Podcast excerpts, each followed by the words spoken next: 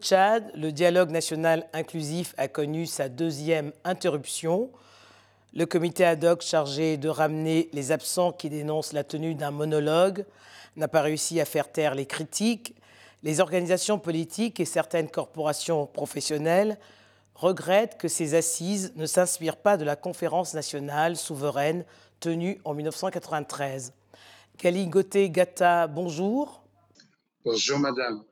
Deux suspensions de travaux, de nombreux absents, l'Église catholique qui se retire du dialogue, plusieurs manifestants arrêtés. Nous sommes loin d'un dialogue national inclusif, dans un climat apaisé, pour refonder le pays. Oui, mais c'est le, contexte du Tchad. Il ne faut pas s'étonner qu'il y ait des divergences, qu'il y ait des, des incompréhensions. Je pense qu'après l'expérience de la conférence nationale souveraine, c'est le deuxième dialogue euh, national, véritablement national. Nous en avons connu deux autres qui sont en fait des, forums de 2018 et 2020. Et donc, euh, beaucoup de gens ont des appréhensions sur l'actuel dialogue. Et c'est tout à fait normal qu'il y ait des, des dissensions, des contestations, mais il faut rassurer les uns et les autres. Il faut rendre plus inclusif euh, le dialogue et je pense que c'est ce que nous faisons en ce moment en envoyant vers ceux qui hésitent, ceux qui ont des doutes, euh, euh, des, personnalités, des, des gens de, de religieux pour essayer de faire une médiation qui puisse concourir à vraiment réunir les conditions d'une inclusivité réelle. Mais à quoi auront donc servi les pourparlers de Doha? Les pourparlers de Doha sont un complément nécessaire dans la mesure où, euh, si on veut un dialogue réellement inclusif, euh, il se compose à l'extérieur des politico-militaires, à l'intérieur euh, des forces vives, qu'elles soient du côté du pouvoir ou de l'opposition. Et c'est tout ça qu'il faut mettre ensemble pour en faire un peu le cocktail du, du dialogue. Vous-même, à une époque, aviez euh, appelé à boycotter ce dialogue. Pour quelles raisons avez-vous finalement décidé d'y participer? Est-ce que vous comprenez vos camarades qui aujourd'hui dénoncent la surreprésentation d'un clan? Oui, je les comprends parfaitement.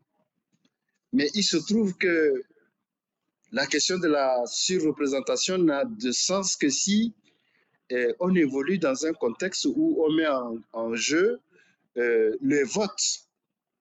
Or, euh, le, critère principal de la décision du, du, dialogue, c'est le consensus. Le consensus, comme vous le savez, euh, est quelque chose de supérieur par rapport au vote. Le vote, c'est une majorité plus un, on remporte. Mais le consensus, on dit que c'est euh, l'opinion la plus grande possible autour d'un sujet. Et il se trouve que, à part la constitution du présidium, dans le, dialogue, il n'y aura plus de problème de personne.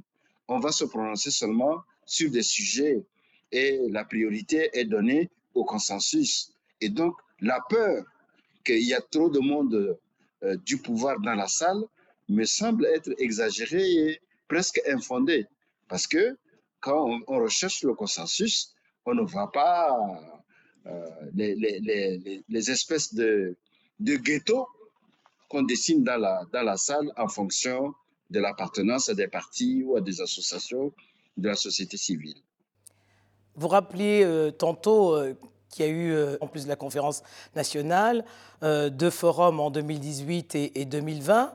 Euh, qui d'ailleurs, euh, de l'avis de certains, ont sapé les acquis démocratiques euh, sortis de la conférence nationale. Est-ce que vous comprenez l'inquiétude des absents à ces assises qui déplorent le fait que les méthodes employées lors de la conférence nationale, notamment le vote à bulletin secret, ne soient pas mises en place aujourd'hui et que les, les représentants des partis politiques comme les politico-militaires soient les mêmes qui ont participé à ces assises. Et vous connaissez bien cette sagesse biblique qui dit qu'on ne fait pas de vin nouveau dans de vieilles outres. Mais moi, moi je le comprends parfaitement. Mais pour, pour euh, évoluer euh, un peu plus dans le sens national, il, faut voir de quoi nous allons parler et en quoi est-ce que euh, la composition de la salle a une importance. Nous allons discuter, d'après la thématique principale, de la refondation du pays, qui passe d'abord par une refondation institutionnelle, qui est en fait une inscription en faux des conclusions de, des forums de, 2010, de 2018 et 2020. On dit refonder le pays institutionnellement, ça veut dire on revisite l'ensemble de, des institutions pour que on rentre dans un cadre démocratique réellement, un état de droit euh, euh, à, euh, réinstaller. Et donc, ceci ne peut se faire qu'avec l'apport de tout le monde. On ne peut pas dire que ce sont les acteurs du forum de 2018 et 2020 qui vont décider aujourd'hui. Nous sommes quand même plusieurs à, vouloir saisir au bon cette euh, proposition de refondation du pays. Et je pense que si on se base sur ce critère-là, il y a de la place pour tout le monde. Je donne un exemple tout à fait simple. De 1962 à ce jour, les manifestations publiques ont été euh, gérées par l'ordonnance de 1962 qui était une ordonnance prise dans, un contexte euh, interdisant les rassemblements, les marches, les pétitions euh, et, et, tout. Jusqu'aujourd'hui, cette ordonnance est valable. Nous avons à l'ordre du jour un projet de texte qui définit les lois et les droits fondamentaux, où il est question d'adopter d'autres résolutions conduisant à d'autres lois si nous sommes nombreux dans la salle à reconnaître que le processus démocratique a connu un frein et a été dévoyé, c'est l'occasion maintenant de faire place à de nouvelles lois qui puissent remettre euh, les, questions démocratiques sur les rails. Et c'est pour ça que je dis que puisque c'est un débat entre Tchadiens, il y a de la place pour tout le monde, et lorsqu'il s'agira de décider, il ne s'agira plus de voter, mais de trouver le consensus. En partant de ces deux considérations, je pense que le, dialogue actuel est une porte ouverte à toutes les forces qui, qui se définissent comme démocratiques et, qui veulent que notre pays sorte de la, des guerres récurrentes pour amorcer euh, un virage vers euh, la paix, euh, la démocratie et une, avancée vers une stabilité politique garantie par des institutions plus fortes. Gali Gotegata, pour le secrétaire général des Nations Unies, ce dialogue est un moment clé pour le peuple tchadien, référence au retour à un pouvoir civil. Hein. Or, le doute subsiste encore aujourd'hui car le président du CMT dit remettre son destin à Dieu alors qu'il avait promis des élections libres et démocratiques dans un délai de 18 mois. Cela fait déjà 15 mois qu'il est au pouvoir. Qu'est-ce que vous répondez à ces attaques? Je ne rentre pas dans l'esprit du président du CMT et je ne, je ne le remplace pas non plus.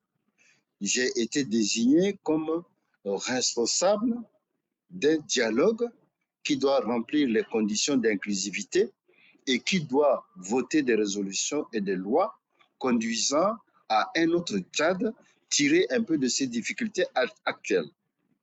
Donc, les projets du, président Mamad, Mamad euh, Idriss Déby Itno euh, sont ces projets. Moi, ma responsabilité se limite à faire en sorte que ce dialogue soit un dialogue national crédible, nous permettant de dire que on peut faire maintenant confiance à, à nos règles, à nos lois, pour que les compétiteurs puissent aller à cette compétition dans la confiance. Ça, c'est ma responsabilité. Mais reconnaissez quand même que la refondation du Tchad, c'est aussi la fin du primat de la force des armes sur la démocratie. Exactement. Si, si nous cherchons à redéfinir de nouvelles règles, c'est pour ne plus re, re, repartir dans la guerre. Vous savez, depuis, depuis l'indépendance, on n'a fait que la guerre. Et le dialogue est, surprend un peu tout le monde. Parce qu'il s'agit de, changer d'état d'esprit. Il s'agit de, de voir autrement le mode de règlement de nos conflits. Et donc, euh, je comprends ceux qui ont peur, parce que pour eux, leur habitude est, est, marquée par la violence militaire et ils croient que tous les problèmes, on doit les résoudre par la guerre. La preuve est qu'on a fait quand même plus de 50 ans de notre vie après l'indépendance, on n'a jamais retrouvé la paix parce qu'on n'a jamais essayé de dialoguer correctement et en se faisant confiance.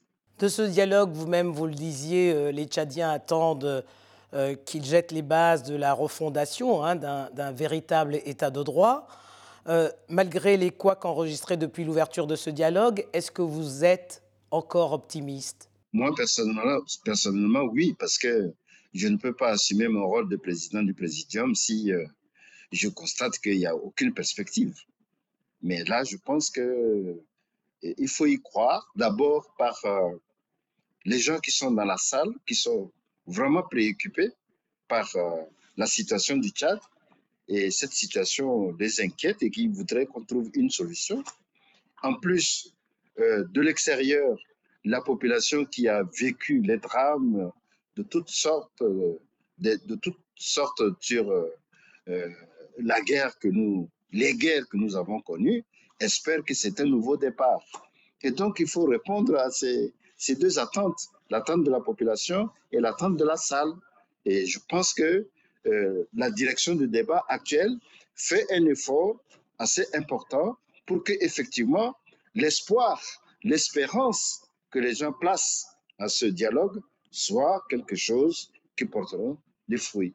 Galigo Gata, si vous aviez euh, un message à faire passer aux Tchadiens, qu'est-ce que vous leur diriez aujourd'hui? Que je ferai de mon mieux pour que le dialogue national ne les déçoive pas. Que je porte avec eux cet espoir que le Tchad peut être autrement que ce que nous avons connu. Il y a un slogan qui circule en ville, dans toutes les bouches. Un Tchad nouveau. Eh bien justement, bâtissons ce Tchad nouveau par l'apport des uns et des autres. Galigote Gata, merci. Je vous remercie, madame. C'est moi qui vous remercie.